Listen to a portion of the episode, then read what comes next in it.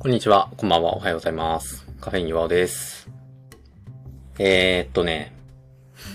カフェイン調整に失敗しましたね。ものの見事に。ただいま時刻は、えー午前1時52分なんですけど、マジで全然眠くない。困っちゃったね。どうしようかな。あのー僕、その、ハンドルネームというかこのアカウント名ね、あの、カフェイン弱尾という名前でやらせていただいてるんですけど、まあ、なんというかもう本当その名の通り、カフェインに僕すごい弱いんですよ。一般的には多分カフェインイコールコーヒーやエナジードリンクみたいなイメージだと思いますが、僕あの、その緑茶とか、なんかそういうね、あの、日本茶系っていうのかな？なんて表現したらわかんないけど、ああいうお茶系のカフェインにもね、結構反応して、その、トイレが近くなったりとか、あの、夜寝れなくなったりとか、なんか動悸がしたりとか、ちょっと指先震えたりとか、そういうのが出るんですよね。で、昔は、その、自分が眠れないのはカフェインに弱いからであるっていうことに全然気づいてなくて、その、なんか仕事終わりの6時とか7時とかに、普通にこう、コンビニ寄って、紅茶買って、それを飲み干して、で、夜全然寝れないなってなって、2時とか3時ぐらいに、ようやく寝れて、翌朝辛くて、みたいな日々を過ごしていたんですけど、なんかの瞬間にね、仕事の関係で、その体に摂取する成分に関して調べたことがあって、どうやら俺これ寝れないのはカフェインのせいだなっていう風なことに気づいて、そこからはしばらくコントロールうまくいってたんですよね。昼12時を過ぎたらカフェインは取らないっていう生活スタイルに切り替えたら、睡眠状況がだいぶこう安定したんですけど。で、まあその上で、今日はカフェイン調整に失敗したんです。あの、今は意図的に、その、お昼過ぎから、まあ、あ遅くても1時ぐらいの間に、意図的にカフェインを摂取するようにしていて、それは子供の寝かしつけを乗り越えた上で、その後、夜一人の時間を確保するためにカフェインを取るようにしているんです。カフェインとは何ぞや、ということを一応確認したくなったので、例によって、オープン AI さんに聞いてみました。カフェインとは、コーヒーや紅茶などに含まれる中毒性物質であると。中枢神経系を刺激して精神を高揚させる作用があります。過剰摂取すると不眠症や緊張などの副作用を引き起こすことがあります。はあ、なるほど。ふわっとしてんな まあまあでも、そういうことですよね。だから、カフェインを摂取することによって、こう、覚醒した感じがして、なんか注意力とか記憶力が上がったりするらしいけれども、代わりに寝づらくなるし、なんか緊張したり不安になったり、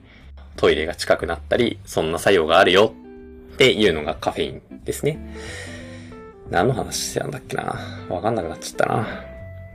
そう。でね、その、最近、うちの子供は夜10時に寝るんですよ。4歳児と2歳児なんですけど、夜10時に寝るんですね。多分、一般家庭からするとちょっと遅い方なんだろうと思うんです。それぐらいの子供が寝る時間としては。ただ、どうしても、その仕事が終わって保育園迎えに行って、ご飯を食べてお風呂に入って、で、ちょっと触れ合う時間をとって、みたいな感じで考えていくと、どうしてもそうなっちゃうんですよね。でも彼らもそういう生活リズムが定着しちゃってるから、まあ10時になる前には基本寝ないんですよ。ただまあ一応悪あがきとして、あの、9時過ぎぐらいには極力布団がある部屋に行って、なんか電気を暗くして、なんか絵本読み聞かせたりとか、なんかちょっと話したりとか、そういう時間を経て、なんやかんやで10時に寝る。なんですね。超眠いの。その時間が。まあ眠い。当たり前ですよね。普通にね。だって朝6時ぐらいに起きてさ、朝から子供たち相手にフル稼働で動いて、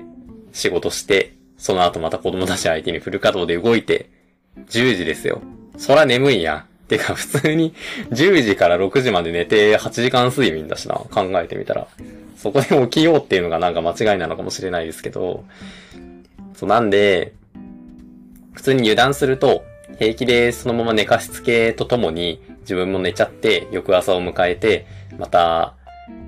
子供の相手して仕事して子供の相手して寝かしつけとともに寝て朝起きて みたいなそういう無限ループにはまりかねないので頑張って抵抗してるんです。その抵抗するためにカフェインを摂取するように最近意図的にしてるんですけど結構な確率でミスるんですよね。まあ、多分、もうなんか、本当に、なんか自分がね、どれぐらいの分量のカフェインをどれぐらいの時間に摂取したら、ちょうどよく寝かしつけには起きれて、で、こう日付が変わる前後ぐらいにちょうど眠くなるみたいなのを、ちゃんとやるべきだと思うんですよね。本当は。いや、めんどくさいんだよな。正直。なんで、なんかもうその場のノリで多分こんぐらいでいけるだろうっていう量のそのコーヒーだったりお茶だったりを良さげな時間に飲んで成功したり失敗したりを繰り返しているという、まあそんな感じでございます。で、もともとね、あの僕のこのカフェイン弱尾という名前はですね、まあ我が家共働きでして、で、パートナーも同じような理由で、その寝かしつけの後自分の時間を確保するために日中にカフェインを摂取するようにしてるんだけど、パートナーの方が僕よりカフェインに強いんですね。なんか平気でその食後の8時9時ぐらいにそのコーヒーとかカフェオレとか飲んでもその後10時にストンって出たりするわけ。だから、まあ目的は達成されてないんだけれども、でもそれぐらいの時間に飲んでももうへっちゃらなんですよ。僕は、僕は2時に飲んだらもうその日はアウトになるというのに。なので、我が家の中で僕はカフェイン弱者だという風な 扱いをされてね、俺ちょっとカフェイン弱者なんで、この時間はもう飲めないんです、みたいな ことを、あの、パートナーとの間の会話で使ってたりしたんです。で、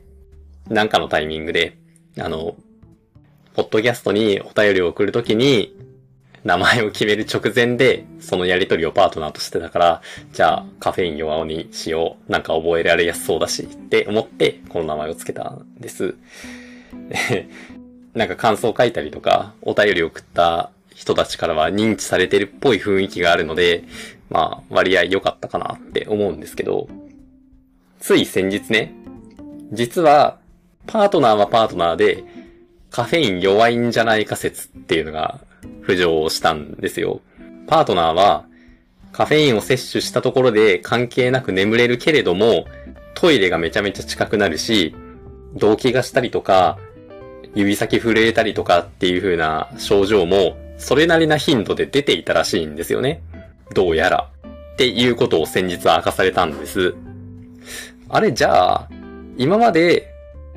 パートナーが強者で、それに対して圧倒的に 弱い俺の方が弱者であるっていう風なこう力関係でいたからなんとなく成り立ってたけど、実はパートナーすらも弱者で、じゃあ俺は じゃあ私は最弱ですか？っていうことになったんですね。なので、あの、解明の危機が今迫っております。僕はカフェイン弱尾ではなく、カフェイン最弱者として我が家の中で君臨することになってしまいました。困ったね。このカフェインが強い弱いという基準はね、まあ今のところ相対的なものですけど、なんかあるのかな？